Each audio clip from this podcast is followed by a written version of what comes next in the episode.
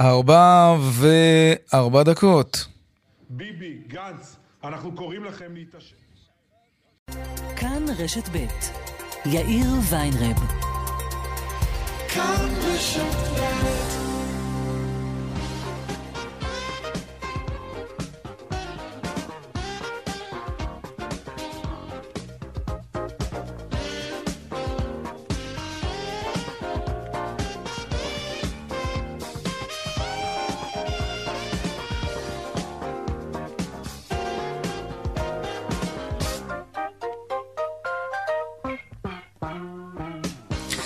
טוב, עכשיו כבר ארבע וחמש דקות ועוד שלושים שניות, כאן צבע הכסף ברשת ב' יום שלישי, שלום רב לכם. הכסף הגדול, כולם יודעים את זה, נמצא בחיסון לקורונה, כן, זה, זה לא רק שמי שיפתח חיסון כזה יקבל הרבה מאוד כסף, זה ברור. חיסון אמיתי גם ירים בחזרה את הכלכלה העולמית מההשפטות, ואין מי שלא ירצה לשלם בשביל זה הרבה מאוד כסף. הרוסים הכריזו היום, יש לנו חיסון, אוטוטו אנחנו מחסנים את כל אוכלוסיית רוסיה. בשבועיים שלושה האחרונים, התפרסמו לא מעט דיווחים מפי מקורות במערב על כך שהאקרים רוסיים מנסים לגנוב את הנוסחאות ואת המרכיבים של החיסונים שמפותחים בבריטניה ובארצות הברית בעיקר. עוד מעט יהיו דיווחים שהרוסים הצליחו. כן כן, תכף תראו. כי אם יש משהו ששווה לפחות כמו כסף, ואולי אפילו יותר, זאת היוקרה כמובן. וכאן צבע הכסף מעכשיו עד חמש, העורך רונן פולק, בהפקה רונית גור אריה, טכנאי השידור קובי ראובני, הדואל שלנו כסף כרוכית כאן נקודה אורג נקודה איי אל, אפשר גם ליצור איתנו קשר בדף הפייסבוק שלנו כאן ב'. אני יאיר ויינרב, אנחנו מיד מתחילים.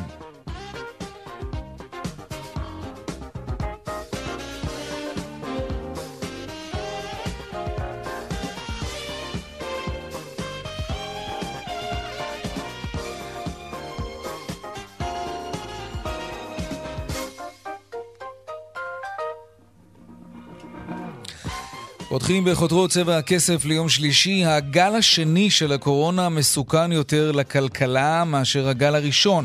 כך קובע היום בנק ישראל, שמעריך כי הסיכון ליציבות הפיננסית בישראל בתקופה הזו הוא בינוני עד גבוה, זה הרבה. מיד אנחנו נרחיב על הדוח הזה, דוח היציבות הפיננסית שפרסם היום הבנק המרכזי. במשרד האוצר לא קיבלו בטוב את הדוח הזה. הם תוקפים שם את בנק ישראל ואומרים שמדובר בנתונים מתאים ולא מקצועיים של הבנק שמתיימר דווקא להיות המבוגר האחראי. כן, ליאל קייזר תהיה כאן עוד מעט, נדבר איתה על זה. עכשיו לכנסת ולמשבר הפוליטי. שלום יערה שפירה כתבתנו. שלום, שלום יאיר. כן, כחול לבן מודיעה שהיא תיעדר מההצבעה על החוק שאמור למנוע מנאשם בפלילים להרכיבים שלה, שזה בתיאוריה נתניהו, כן.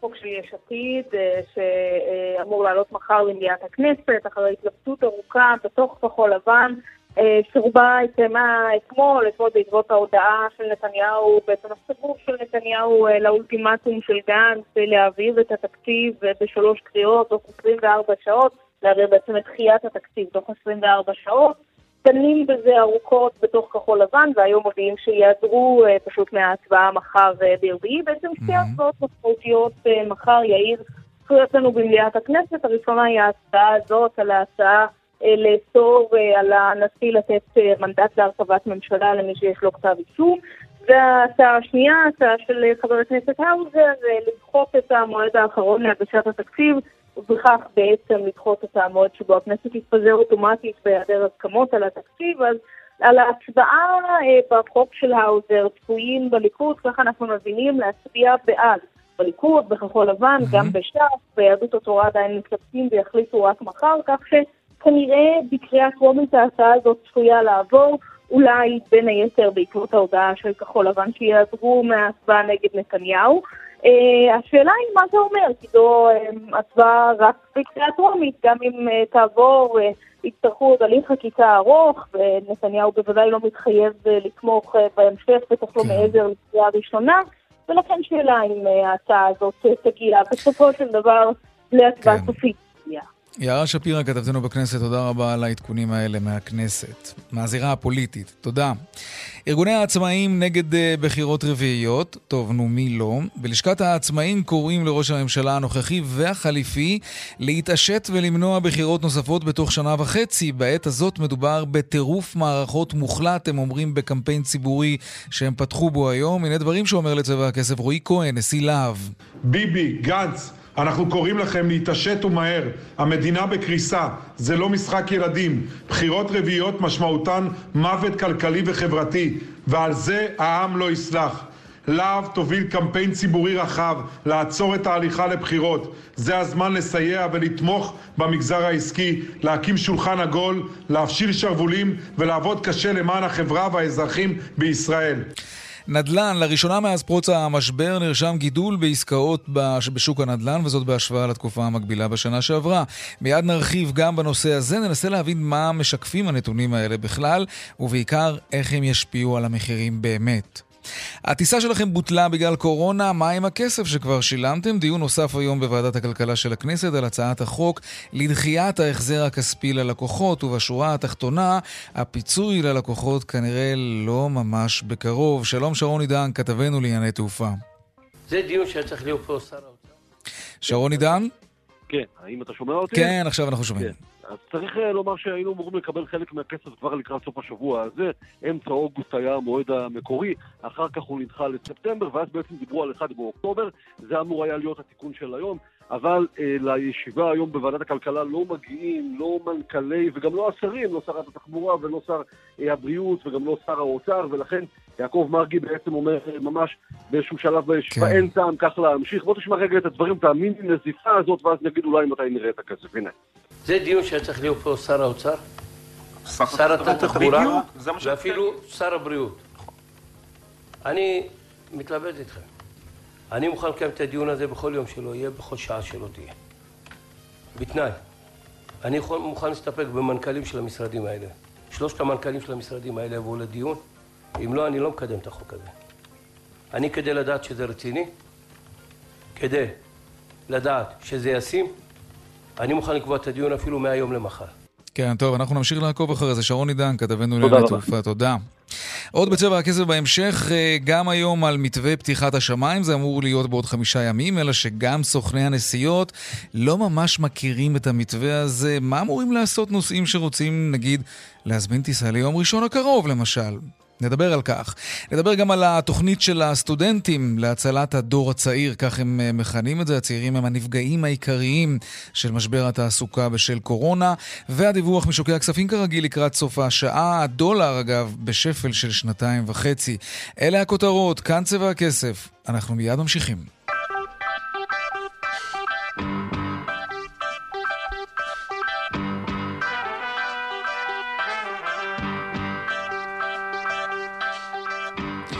אז שמענו, בנק ישראל מעריך כי הסיכון ליציבות הפיננסית בישראל בתקופה הזו הוא בינוני עד גבוה, וזה מדאיג. בנק ישראל גם מראה שהסיוע הממשלתי נמוך מאוד בהשוואה לסיוע הממשלתי במדינות אחרות. שלום ליאל קייזר, כתבתנו לענייני כלכלה. שלום יאיר, צהריים טובים. כן, אז לא קיבלו את זה כל כך טוב באוצר, נתחיל עם זה.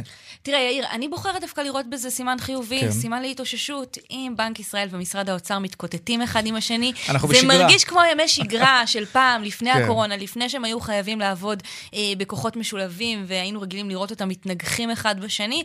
אני כבר רואה בזה משהו אופטימי, אבל אם נהיה שנייה אה, כן. רציניים, אז נגיד דוח היציבות הפיננסית שבנק ישראל אה, מפרסם היום, כולל בין היתר אה, שקף השוואתי, שמנסה לעשות סדר בשאלה עד כמה מדינת ישראל השקיעה בתוכניות הסיוע הכלכליות שלה, עד כמה אה, מהתוצר שלנו ניצלנו כדי להזרים כסף, כדי אה, לנסות להציל את הכלכלה שלנו אה, ממשבר הקורונה, והשקף הזה כולל נתון שלפיו היקף חבילת הסיוע הישראלית מגיע לכשלושה אחוזים ושבע עשיריות האחוז מהתוצר, במה שנקרא סיוע תקציבי, ובמשרד האוצר, צריך להגיד, יאיר, רואים את השקף הזה, ופשוט מתפוצצים, אין מילה אחרת, בכירי האוצר תוקפים בחריפות, מזמן לא שמעתי אותם מדברים כל כך בחריפות, את בנק ישראל, ואומרים, בנק ישראל מתיימר להיות המבוגר האחראי, הוא כביכול הגוף המחקרי, הכלכלי, הכלכלי הרציני ביותר שיש למדינת ישראל, הם אומרים לא מבוגר, לא אחראי, הופתענו מהרמה הנמוכה של הדוח,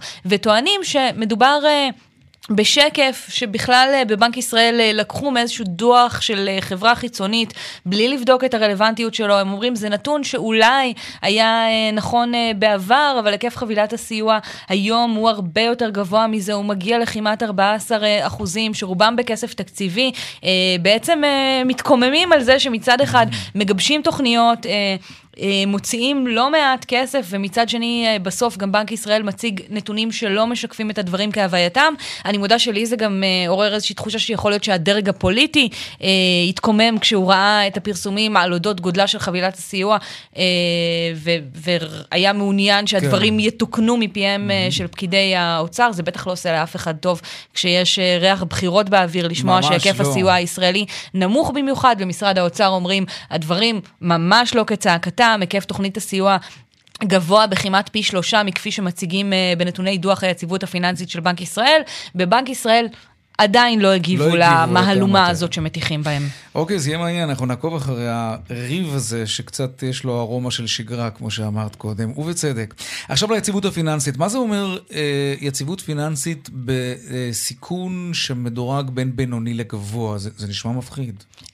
תראה, זה מפחיד, אבל יאיר, בוא נהיה כנים, זאת אומרת, אני חושבת שבסוף, בסוף, בסוף, זה דוח שממש כותב את עצמו, כולנו מסתכלים מסביבנו, עוקבים אחרי החדשות הכלכליות, יודעים אה, מה המצב אה, שיעור האבטלה, יודעים אה, שהישראלים אה, דחו המון המון הלוואות, החזרים של משכנתאות, mm-hmm. החזרים של הלוואות אה, צרכניות, כשכל הדברים האלה מצטרפים ביחד עם אה, גל תחלואה שני שאנחנו נמצאים בו, כשלא ברור אם ישראל מצליחה להשתלט על זה, כשברקע אנחנו כל הזמן שומעים אה, דיבורים אה, מצד אחד על הקלה בהגבלות, אבל גם שיח על האפשרות של אה, סגר מלא לקראת שנת הלימודים, ודיונים ומריבות בקבינט הקורונה, בין הדרג הפוליטי לבין הדרג הבריאותי רפואי.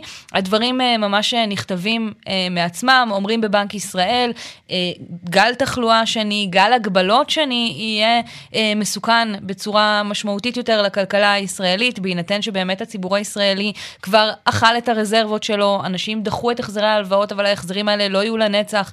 אם החזרי ההלוואות יתעכבו, אז תהיה לכך השלכה משמעותית מבחינת הבנקים.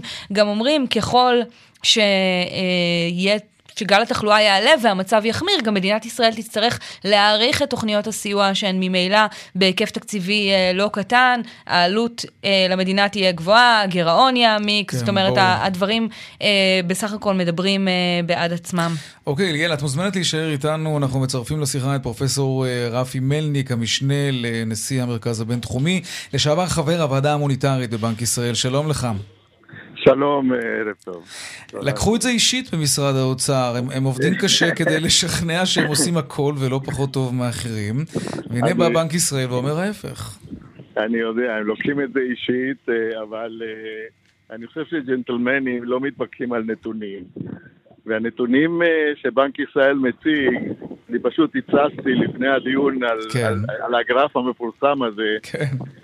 הגרף שעשה את כל הבלגן, כן. הגרף שעשה את הבלגן. אנחנו קודם כל לא הכי נמוכים, ב' אנחנו נמצאים אי שם באמצע בהתפלגות, ג' מדובר פה על ההוצאות הישירות של הממשלה בתחום הבריאות, בתחום הפיצוי לחל"תים, לא מדובר פה על הסיוע בתחום ההשקעות, ההלוואות, שזה כנראה אה, מעלה אותנו, ואני מניח שמשרד האוצר לוקח את זה בחשבון, שהם אה, לוקחים את כל הסיוע שהם נותנים, לא רק את ההוצאות הישירות בתקציב, אלא גם את הסיוע שהם נותנים בתחום ההלוואות, בתחום האשראי. אז, אז בעצם זה לא שבנק ישראל, אתה אומר, חטא לאמת, זה שמשרד האוצר לא הבין מה בנק ישראל אמר.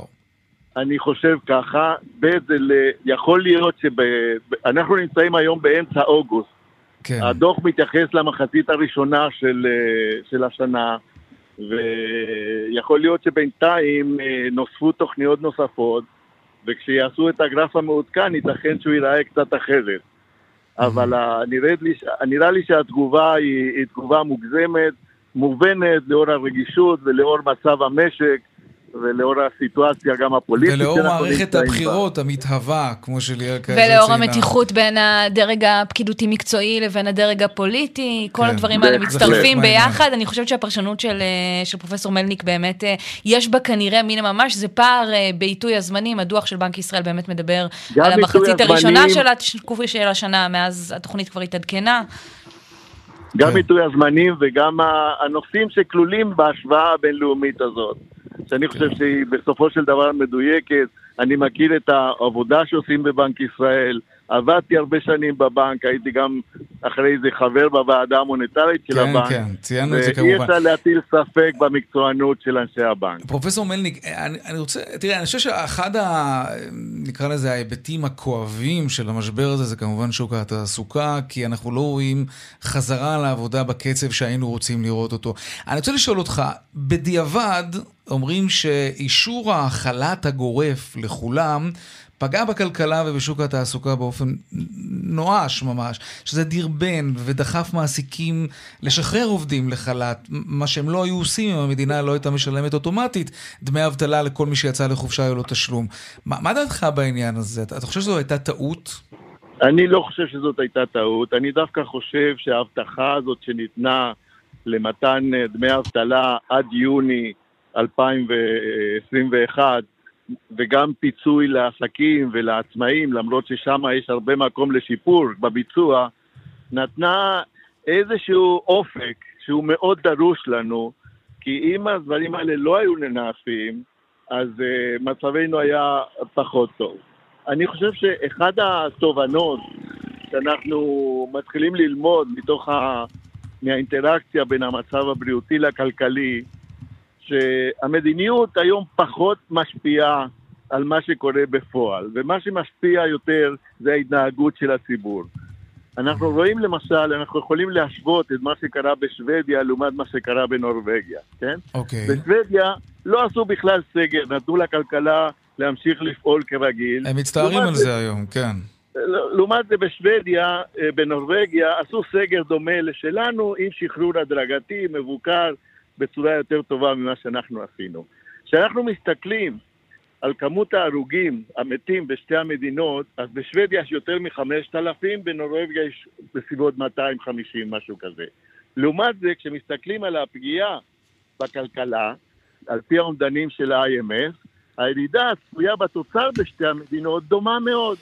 כלומר, הציבור בשוודיה, ואני חושב שגם בישראל, נפגע פעמיים. מנטרל, מנטרל את, ה, את, ה, את הדברים האלה, וההתנהגות שלו מתבססת יותר על אי-ודאות, על יודע, על החרדה הקיומית, התעסוקתית, הבריאותית, ומצמצמים את ההוצאות, וכתוצאה מזה המשק נכנס למיתון, גם, גם אם לא מטילים את הסגר. אתה יכול להסביר, או יש לך אולי רעיון, למה למרות שכאילו הממשלה שלנו כן ניסתה לתקן, כן ניסתה לייצר ודאות והציגה תוכנית עד אמצע אלפיים עשרים ואחת, אנחנו בכל זאת לא רואים את האווירה הציבורית משתנה, את ההתנהגות של הישראלים משתנה, זה לא שאנשים מתנהגים כאילו כן סיפקו להם ביטחון. אני חושב שיש אכזבה מאוד גדולה מההתפרצות של הגל השני. אנחנו התחלנו את הטיפול במגפה בצורה מאוד טובה וראויה לציון, עם סגר מלא, ו... ובסופו של דבר, מה שקרה, שהיציאה מהסגר הייתה מאוד חבוזה, מאוד לא מתוכננת, מאוד לא תחת שליטה, ונוצרה אווירה של, אוקיי, חוזרים לנורמליות, ואנחנו רחוקים להיות נורמליים.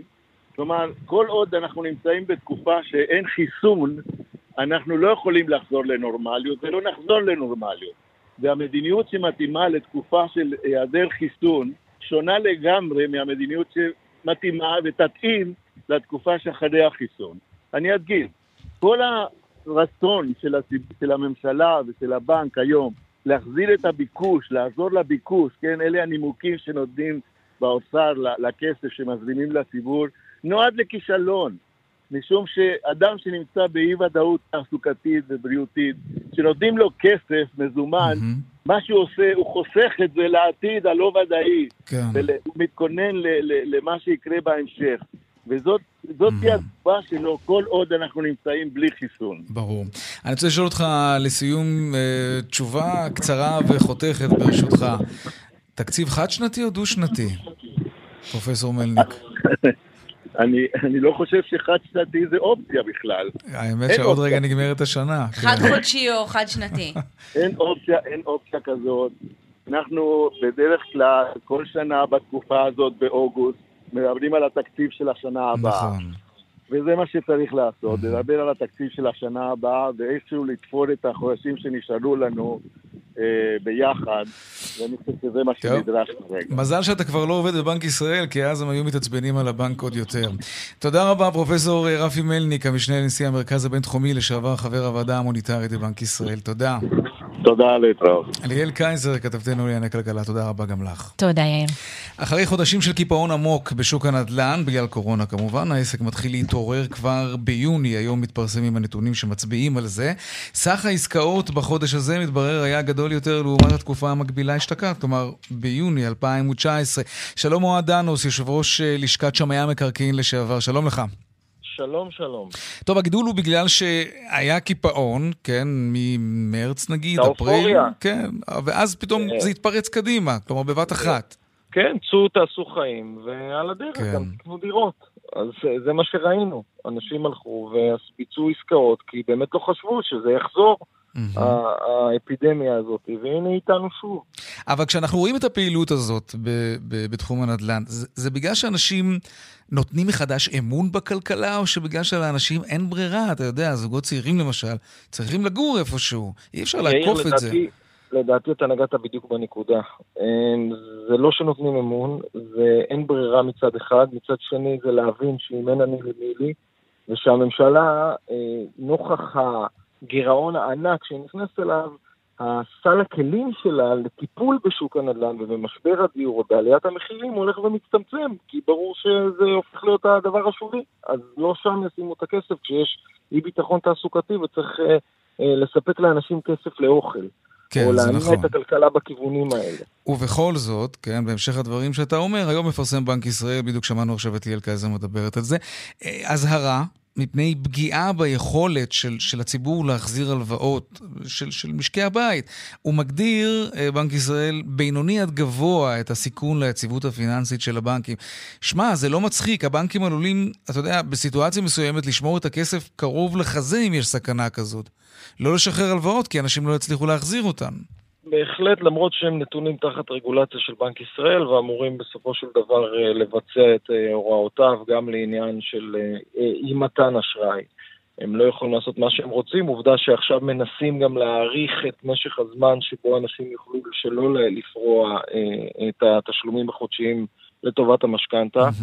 אין מה לעשות, אנחנו נמצאים פה באיזשהו אירוע עולמי לא מובן, שלא ברור גם מתי הוא יסתיים ואיך, וכולם רותמים ידיים, אף אחד לא רוצה, אתה יודע, אף אחד לא רוצה לשקוע, לא הבנקים, אבל ברור שאם הם מחר בבוקר יוציאו דרישות חד משמעיות לכלל הלווים שלהם, להתחיל לשלם את ההלוואות, כן. ויהיו כאלה שלא יוכלו, אז מן הסתם הבנק גם פוגע בעצמו. Mm-hmm. אז כן יהיה פה איזשהו שילוב ידיים מוזר כזה, שבדרך כלל לא מתקיים, אבל יצטרכו למצוא לדברים האלה פתרונות, וכמובן המדינה, כן, אבל השאלה, אילו פתרונות אתה יכול למצוא למצב שבו הבנקים, אוקיי, אתה צודק, הבנקים לא יכולים להחליט שהם לא נותנים יותר אשראי, הם גם חיים מזה, כן? אבל נגיד להקשות את התנאים לקבלת הלוואה, ואז קבלנים יקבלו פחות אשראי, או שהריבית תהיה יותר גבוהה, ואז הם יבנו פחות, ואז יהיה פחות היצע, ואז אנחנו יודעים מה יקרה למחירים, כן? אולי לא יעלו, אבל בטוח לא ירדו, כן? זאת אומרת, אם, אם לאנשים אין כסף לקנות, אז המחירים לא יכולים לעלות, אבל מצד שני הם גם לא ירדו, כי, כי אם יבנו פחות, אז יהיה פחות דירות שאפשר לרכוש אותן. זה הכל כלים שלובים. Mm-hmm. זה מאוד חשוב להבין את זה. וכשאני מסתכל בטווח הבינוני, אני לא רואה, אני לא רואה סיבה שמחירי הנדל"ן ייפגעו, כי בונים פחות היום. אני מניח שיבנו, אם, אם המיתון הזה יעמיק, אז יבנו עוד פחות. מצד שני, אנחנו, אתה יודע, יש שמונה מאות אלף מובטלים, אבל אף אחד לא באמת פילח אותם.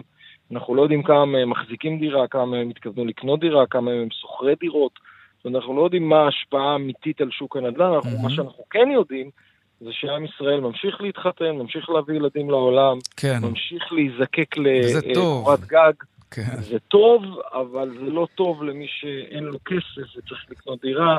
אני חושב שבעניין הזה שוק הנדל"ן כרגע, אגב, כרגע בשוק הנדל"ן עדיין לא רואים ירידות מחירים מהותיות. או, זה מה שרציתי לשאול אותך באמת. התספורת עוד לא הגיעה לשוק. אני תוהה איך זה קרה, אתה יודע, כי בכל זאת ראינו כאן חודשיים שלושה של קיפאון, נכון, ביוני אנשים חזרו לעשות עסקאות בנדל"ן, אבל עדיין היו כאן איזה חודשיים שלושה שזה היה כפול לחלוטין.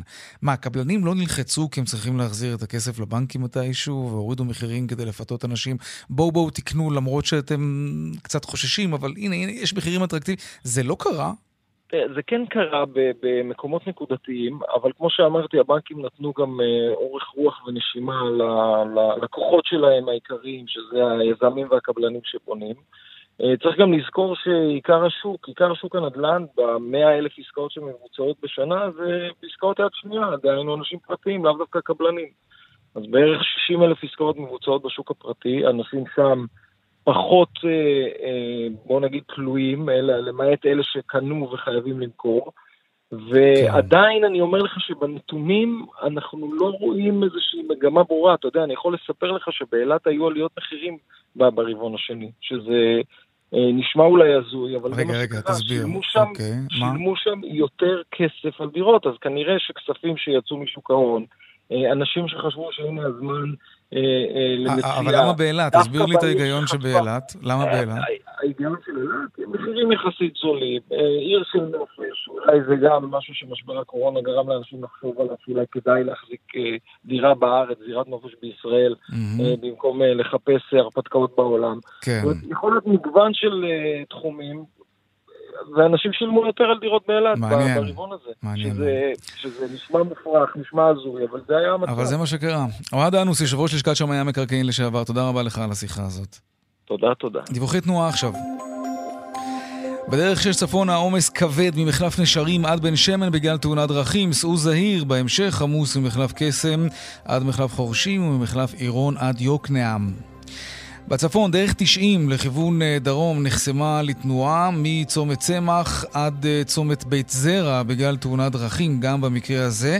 צפונה פקוק מאוד, מאשדות יעקב עד צומת בית זרע. דיווחים נוספים בכאן מוקד התנועה כוכבי תשע חמש חמש אפס ובאתר שלנו. פרסומות עכשיו ומיד אחר כך, האם השמיים ייפתחו בשבוע הבא כפי שמתכננת הממשלה? בואו נגיד שלא בטוח שכדאי להתחיל להוציא את המזוודות. אבל אולי כן. שלושים וחמש דקות אחרי השעה ארבע, עכשיו נדבר שוב על השמיים הפתוחים, אלו שצפויים להיפתח בשבוע הבא. מצד אחד, שמחה גדולה, מצד שני, זה עלול להיגמר בפרסה. שלום זיו רוזן, מנכ"ל גוליבר. שלום יאיר. אתה מבין איך כל זה אמור לעבוד? תשמע, התשובה האותנטית ביותר והאמיתית היא לא. לא רק שאני לא מבין, אם לפני כמה ימים היו הצהרות, שתכף השנה הולכים להיפתח, כן. אנחנו מבינים שהמרחק בין ההצהרה למציאות הוא מאוד רחוק, וזה פשוט סיסמאות, לא מתכוונים באמת לפתוח את השמיים. אני חייב להגיד לך מכל מה שאני רואה, וכמובן אני גם מכיר מידע מקרוב, אין שום ניהול של הנושא הזה. יש פה לא מעט אופרציה לנהל, גם ברמה של לתת הגדרות מדויקות, ולהציב יעדים ברורים, כיצד אפשר לפתוח מדינות, ואיך מדינה הופכת לירוקה, ועוד לא מעט פרמטרים של מה התנאים הנדרשים, ואם נדרשים נניח בדיקות, אז איך מכינים את זה מבחינת השתית בשדה התעופה, כדי שהבדיקה תהיה מהירה. יש המון אה, החלטות שצריך לקבל, והמילה מרכזת היא ניהול. אוקיי, אני רוצה אותך לרגע, רק כדי גם לתת לך הזדמנות אה, לשפר מעט את איכות הקו, כי mm-hmm. אנחנו קצת נעלם לנו. אבל אני מנסה להבין, נכנסתי גם לאתר שלכם, וגם של אתרי תיירות אחרים, כן? ואני רואה שכבר מוכרים כרטיסים ו- ונופשים yes. מיום ראשון. אז מה, מה, כלומר, מה יקרה אם מישהו מזמין כבר ליום ראשון טיסה, נגיד, והשמיים הפתוחים לא ייפתחו באמת ביום ראשון? מה, מה צריך לדעת? צריך... אתה ממליץ לאנשים עם יד על הלב, זה, אמנם אתה מתפרנס מזה, אבל אם מישהו שואל אותך ככה, בשיחה בינך לבינו, האם לקנות כרטיס עכשיו, מה אתה עונה לו? אז אני מוכן לענות את זה גם בגבי הרדיו. התשובה היא חד משמעית לא. לא? ההחלטה היא כרגע, כן, למרות ששוב זה נוגד לחלוטין גם את האינטרס העסקי שלי, ומכלום את מה שאני עושה, אבל תשמע, בסוף אני אזרח במדינה הזו. כן. כרגע, כל עוד אין הגדרות ברורות, לאן אפשר לצאת, מה זה דורש כשמגיעים ליעד, כשחוזרים למדינה הזו, חד משמעית, אין מה להזמין טיסה. בגלל זה עיקר האנרגיה והטענה שלי היא לאותם גורמים ניהוליים אם זה שר התיירות, אם זה שר הכלכלה, אם זה המנכ"לים של המשרדים הרלוונטיים, לנהל את המשבר הזה. זה לא כזה מסובך.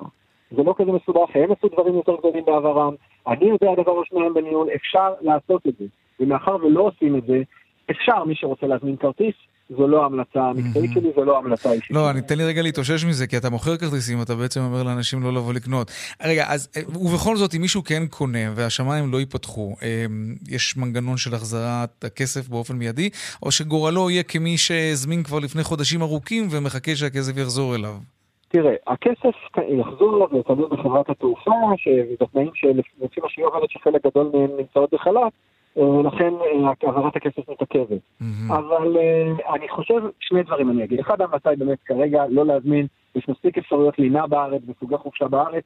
מי שמאוד רוצה חופש, יש לא מעט מאיתנו כאלה, uh, באמת המגוון הוא מאוד גדול, שיזמין בארץ. Okay, אבל ו... מי שבכל זאת מתעקש, okay. לבדוק את מדיניות הביטול. יש חברות שמסבירות בצורה רשמית, אם זה יבוטל, אתה תוך שלושה ימים תקבל את הכסף חזרה, ומתחייבים לכך, אני יודע להעיד שהם עומדות. ואם לא מתחייבים, אז פשוט לא לעשות את זה. זה נכון, נכון שכרגע זה המצב, לקוות רק או לדרוש, לנהל את זה, תראה בחו"ל, באירופה, יש טיסות, יש שמיים פתוחים, אין סיבה שמדינת ישראל לא תשכיל לעשות את מה שצריך, כדי שגם אנחנו נוכל להתפתח, ועכשיו אני אגיד עוד משפט שלא אמרתי, זה לא רק בהיבט של החופשות, אני גם חושש מתיירים שמגיעים לפה, וחלילה לא עלינו ירחיבו את גל שלישי, באמצעות ניהול נכון, בהחלט אפשר לעשות את זה, סדרת בדיקות, תוצאות מהירות, כך שאפשר יהיה לטוס למדינות לחזור, ועדיין לשמור על הבריאות, כי בסוף זה הדבר החשוב. הכי חשוב, זיו רוזן, מנכ"ל גוליבר, תודה רבה לך על השיחה הזאת. תודה לך, יאיר. להתראות. וגם היום אנחנו ממשיכים לבדוק מה קורה בערי התיירות בארץ. היינו באילת, בנצרת, ירושלים, תל אביב, היינו בנתניה. היום אנחנו נהיה בצפון הנגב. שלום לבנת גינסבורג, מנהלת התיירות של צפון הנגב. שלום לך. שלום וברכה. טוב, האמת, חשבנו לדבר בענייני קורונה ו- וכולי, אבל אי אפשר שלא לדבר קודם על המצב הביטחוני, שאחרי תקופה ארוכה מתחיל שוב להסלים. ספרי לנו מה קורה בשטח. אז נכון, היה לנו שקט יחסי במשך כמה חודשים, לא יודעת אם זה קשור לקורונה או לא קשור לקורונה, אני חייבת להגיד שעדיין שקט אצלנו, בימים האחרונים היו באזורים שבעיקר בשטחים הפתוחים ובשדות החקלאים היו כמה מוקדים של שריפות, אני חייבת להגיד שבתור תושבת זה לא משהו כרגע שמרגישים אותו, זאת אומרת זה לא משהו שאנחנו רואים ואנחנו אפופי השן, ממש ממש mm-hmm. לא, זה שריפות קטנות שמטופלות אה, מיידית אה, אה, ולא מגיעות לממדים גדולים. ובכל זאת ו... אנשים חוששים, מבטלים? אה, אני חייבת להגיד שכרגע לא, עוד לא הרגשנו אה, גל של ביטולים, ממש לא, אני גם מקווה, מאוד מקווה שזה לא יגיע לזה. אה, אני חושבת שבמדינה שלנו למדנו אה, שיש... אה, שזאת המציאות, נו. שזו בדיוק, בתוך עמנו אחרים זו המציאות, עדיין לצערי הרב תאונות דרכים קורות כל יום, ואנשים נהרגים, ואנחנו לא מפסיקים לנסוע בגלל זה, אז כמו שאמרתי, אני מקווה שנשים את זה, שזה יעבור מהר ולא נשים לב לזה, אבל בוא, באנו לדבר על דברים טובים, נכון? כן, נו, אז תספרי לנו. מה המצב התפוסה בצימרים? אני מקווה שהשאלה הזאת מכוונת אותך לדברים טובים. בהחלט. כן. אז uh, התפוסות הן uh, יפות, ובהמשך... Uh, מה זה יפות? ל...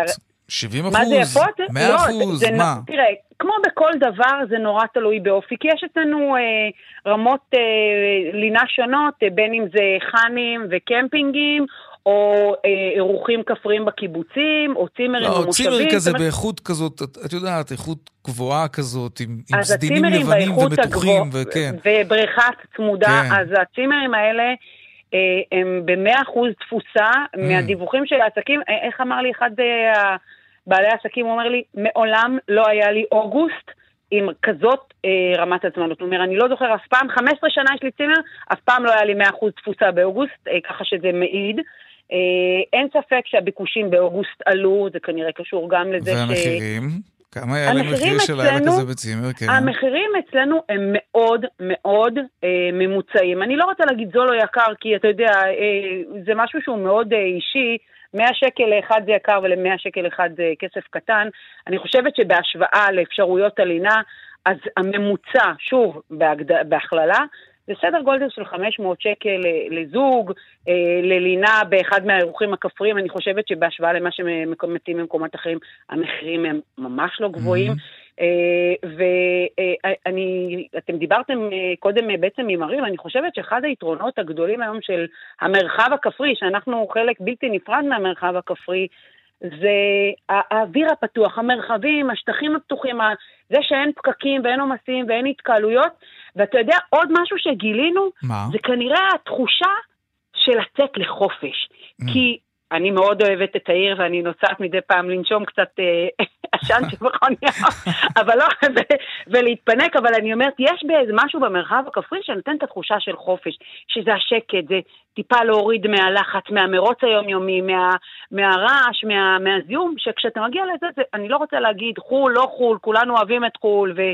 אין כרגע טיסות לחול, אז בהחלט יש לנו ארץ נהדרת שמציעה הרבה מאוד פעילויות. אגב, בהקשר הזה, אנחנו ניסינו לראות מה יכול לסייע פה לעסקים, לא רק ללינות, הרי לינות ואטרקציות קשורים אחד לשני בצורה מאוד מאוד אדוקה. זאת אומרת, אם אנשים באים לישון, הם גם מחפשים מה לעשות, ואיפה לאכול, ואיפה לבלות עם ילדים, ולבזבז כסף, זה חלק מהחוויה. הכי כיף. וכן, ולכן הצענו, בעצם התחלנו פרויקט שהתחיל בראשון האחרון, והוא נמשך במשך שבועיים, שזה דרום בעשר. בעצם האטרקציות פה, הסיורים, ההפעלות, כתיף עצמי, וציורי שקיעה. מה זה בעשרה שקלים, או בשעה עשר? כן, לא, עשרה שקלים, שבעצם הרעיון היה איך אנחנו עוזרים לעסקים, כדי לייצר פה תנועה, גם בתקופה הזאת שהיא קיץ, וזה לא ה... המחשבה הראשונה זה לבוא לצפון הנגב, אבל באופן אה, מפתיע או לא מפתיע, יש פה תנועה מאוד יפה, יש פה ביקושים, אנשים אה, מצביעים ברגליים, אה, זה לא רק הזה, זה גם המסעדות, okay. מציאות מנות בעשרה שקלים, ואטרקציות ופעילויות, וזה חוויה תגידי, כוללת. תגידי, לבנת, לסיום, אה, מה עם חגי תשרי? חגי תשרי, שוב, מסקר אה, ככה בין העסקים, אה, אז כן. ראש השנה, הרבה מקומות כבר אה, סגורים, לסוכות מתחילים לראות, מתחילים לראות הזמנות, והיו כאלה שאמרו לי שהם כבר סגורים גם לפסח ולשבועות בשנה הבאה. כן, כנראה אנשים רוצים לשריין לעצמם את האופציה, בעיקר אם רוצים בילוי משפחתי של כמה משפחות יחד, להבטיח מקום, אז אנשים רוצים לשריין לעצמם מקומות. אבל נכון לרגע זה, אני חייבת להגיד, יש עוד מקומות באוגוסט, אז לא להרים ידיים, כי אני יודעת שבהרבה מקומות בארץ אנשים כבר לא מוצאים מקומות לינה, אז יש אצלנו, ויש פעילויות, ויש מה לעשות, ויש הרבה מאוד הטבות, ואתה יודע, אנחנו שעה וקצת, אפשר גם לבוא לטיול של יום, להעמיס את המשפחה, לבוא לטיול, מתחיל עוד מהתקל, כל הקטע של המטאורים, שאיפה שאין זיהום אור, אפשר לראות בעצם את ה... את השמיים במלוא תפארתם, והאמת לא צריך ללכת רחוק, צריך ללכת למקום שהוא טיפה חשוך, להביא מחצלת, פקל קפה, לשכב עם, ה... עם הפנים לשמיים וליהנות ממה שיש לאזור להציע. והכוכבים כמובן. לבנת גינסבורג, מנהלת התיירות של צפון הנגב. תמיד תענוג לשוחח איתך. תודה רבה. תודה רבה. להתראות. דיווחי תנועה עכשיו. בדרך החוף צפון העמוס משפעים עד פולג, ובהמשך ממחלף נתניה עד מחמורת. באיילון צפון העמוס ממחלף משה דיין עד מחלף קוממיות, ובהמשך ממחלף חולון וקיבוץ גלויות עד מחלף השלום. דרומה יש עומס ממחלף רוקח עד לגוארדיה. דיווחים נוספים בכאן מוקד התנועה, כוכבי תשע חמש חמש אפס, ובאתר שלנו, אתר התאגיד, אתר כאן. הפסקת פרסומות קצר צרה, ומיד אנחנו חוזרים עם עוד צבע הכסף. אחת עשרה דקות לפני השעה חמש, שיעור הצעירים דורשי העבודה עד גיל שלושים וארבע עמד בשיאו של המשבר על כמעט חמישים אחוזים, זה המון. כל צעיר שני בטווח הגילים הזה היה בעצם מובטל. גם החזרה לשגרה לא קלה לצעירים האלה, רק עשרים אחוזים מהם דיווחו על חזרה לעבודה. שלום ספיר בלוזר, מנכ"לית התאחדות הסטודנטים והסטודנטיות. שלום. שלום. החלטתם בהתאחדות הסטודנטים לא לחכות עוד לתוכניות הסיוע הכלכליות של הממשלה לחתך הגיל שלכם, אתם בעצם עושים את זה בעצמכם, תסבירי. נכון מאוד, אנחנו רואים שמקבלי ההחלטות לא מבינים שיש כאן משבר שמדינת ישראל מעולם לא התמודדה איתו בהיסטוריה, וזה אבטלת צעירים. בעולם יודעים לעשות את זה טוב, כאן בארץ לא שמים על זה דגש, ולכן הפסקנו לחכות, ולכן בנינו תוכנית כלכלית רחבה, שתיתן מענה לדור שלנו. מה זה אומר? מה, מה כוללת התוכנית? קודם כל, דרישה מהמדינה להציב יעדים מדידים להחזרה של הצעירים לשוק העבודה. אמרת קודם, ובצדק, הצעירים נפגעו מאוד קשה מהאבטלה. הם הראשונים שהוצאו בגלל שהענפים שבהם הם נוטים לעבוד נסגרו, ענפי תיירות, בילוי, והם גם כנראה יהיו האחרונים לחזור, כי אותם ענפים כרגע לא חוזרים לפעילות.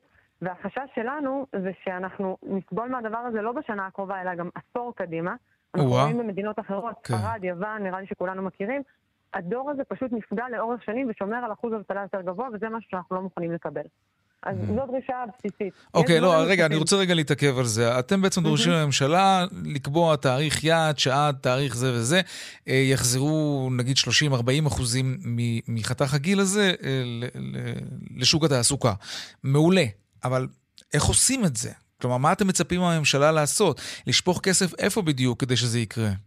או שזה בכלל לא עניין של כסף? כן. יש הרבה מאוד דרכים, כמו שאמרתי, המדינות בעולם נותנות לנו כיוונים טובים. אחת, להסיט כספים מהחל"ת, מדמי האבטלה, לטובת הכשרות מעשיות של סטודנטים בשנה שלישית, בשנה רביעית, וכבר להכניס אותם לשוק העבודה. אתה יודע, ממש בחודש הקרוב מסיימים תשעים אלף צעירים את התואר שלהם, וכנראה הם לא הצליחו להיכנס לשוק העבודה, כי הם צעירים, הם חסרי ניסיון, המעסיקים לא יקלטו אותם. ולכן זו דרך מאוד מאוד טובה לקחת אחריות על אותם צעירים וכבר mm-hmm. לתת להם דחיפה פנימה. דבר נוסף זה להסתכל על ההכשרות המקצועיות. מדינת ישראל הכפילה בגלל הקורונה פי עשר את תקציב ההכשרות שלה. הוא עומד היום על מיליארד שלוש מאות וחמישים מיליון שקל. אנחנו אומרים בואו נשדרג את ההכשרות, שאנחנו יודעים שההכשרות המקצועיות בישראל לא מתקדמות כמו שהיינו רוצים, ונייחד אותן לצעירים, נצליח לקחת מתוך התקציב הזה תחום שמיועדי okay. לטובת ההכשרות, שנוכל להיכנס mm-hmm. לתוך uh, התעסוקה. כן, זה חשוב, ובאמת יכול להכניס למסלול. כן, דבר אחרון. כן, כן, וגם בצורה איכותית. ואני חושבת שעוד משהו ש- שאנחנו מסתכלים בסוף כדור צעיר, ואנחנו מבינים שאנחנו הולכים לחיות במדינה הזאת הרבה מאוד שנים, כן. אנחנו רוצים ששוק העבודה יהיה טוב יותר, שהוא יהיה איכותי והוא יהיה חדשני, ובעיניי יש כאן הזדמנות ענקית, בגלל הקורונה, בגלל השינויים הגדולים שאנחנו עוברים, שהמדינה תסגל הרגלים חדשים בתוך שוק העבודה. תייצר רשתות ביטחון איכותיות יותר, תייצר מה שנקרא פלקס סקיוריטי, תביא מודלים חדשים לתוך שוק העבודה, שאנחנו נוכל להיכנס אליו ו- ולהיות פוריים יותר ולהגדיל את הצמיחה, ולא okay. להיות בתוך שוק עבודה שהקורונה הוכיחה לנו שהוא לא, הוא לא כזה מסתגל לשינויים. בואו נדבר קצת רגע על, על סטודנטים. אתם יודעים בהתאחדות על כאלו שנשרו מהלימודים בגלל מצוקה כלכלית ש- שנגזרת מקורונה? לצערי אנחנו יודעים על עשרות אלפים. ש- מה עשרות אלפים? מפרוש... סטודנטים שנשרו מהלימודים? אנחנו מדברים על כ-שמונה עד עשרה אחוזים, זה מספרים מאוד גדולים, סדר גודל של שלושים אלף צעירים וצעירות. אני יכולה להגיד לך חברים שלי... שמה, שהודיעו לאוניברסיטה שלא ממשיכים ללמוד? כן, חברים שלי מבינים שאין להם איך לשלם עכשיו את שכר לימוד של שנה הבאה, להם אין התעסוקה, חלקם גם ההורים שלהם שהיו אגב הכלכלי גם איבדו את מקום העבודה. רגע, ואיך המוסדות מקבלים את זה? כלומר, אין איזושהי גמישות מצד האוניברסיטאות והמכללות?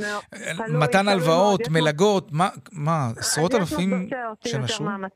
יש הרבה מוסדות שאני יכולה להגיד לך שלא נתנו לאנשים להירשם לשנת הלימודים הבאה בגלל חוב של מאתיים שקלים, חמש מאות שקלים, והסטודנטים האלה מגיעים אלינו. כן, ומספרים להם, תשמעו, אנחנו צריכים עזרה, תנו לנו איזושהי הכוונה. אנחנו חילקנו... מוסדות להשכלה גבוהה שדחו סטודנטים בגלל חוב של מאתיים שלוש מאות שקלים, שזה מה שייך לזה? טוב, זה שווה אייטם נפרד, אנחנו נרים את הכפפה הזאת. אז בשמחה. ספיר בלוזר. אני כן אגיד משהו אחרון. דיברו קודם בתוכנית על בנק ישראל, שמתריע על ההלוואות של משקי הבית.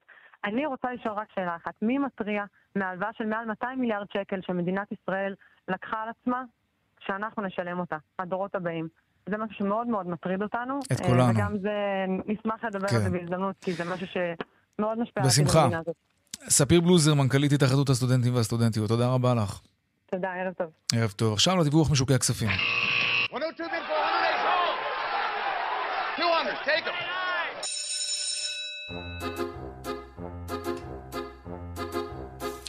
שלום יאיר ויינרב, בעלים ומנכ"ל ארנינגס השקעות. שלום, שלום יאיר. מה קורה בשווקים? ספר לנו. תשמע, אנחנו ביום של עליות נאות. כמעט בכל המדדים והסקטורים, מגמה בעולם בכלל, יום ירוק בכל הגזרות. אנחנו בעיצומה של עונת הדוחות הרבעוניים, שכרגע פשוט נראים ברוב המקרים פחות גרועים ממה שציפו. אז זה דוחף את העליות. צריך לזכור שגם אצלנו כאן אנחנו מחכים בציפייה דרוכה ליום ראשון הקרוב, התפרסמו בו שיעור הצמיחה אצלנו כן. של המשק הישראלי, צפוי להיות שלילי במספר דו-ספרתי שלא ראינו, אנחנו לא זוכרים מספר דו-ספרתי שלילי כבר במחוזותינו הרבה mm-hmm, זמן, נכון. השאלה רק עד כמה נתרחק מעשרה אחוז מינוס, נתון מפתיע לטובה, גם כאן יכול לתמוך את המגמה החיובית שאותה כאמור אנחנו רואים היום, עם עלייה של אחוז בתל אביב שלושים וחמש, תל אביב מאה עשרים וחמש, גם סביב האחוז.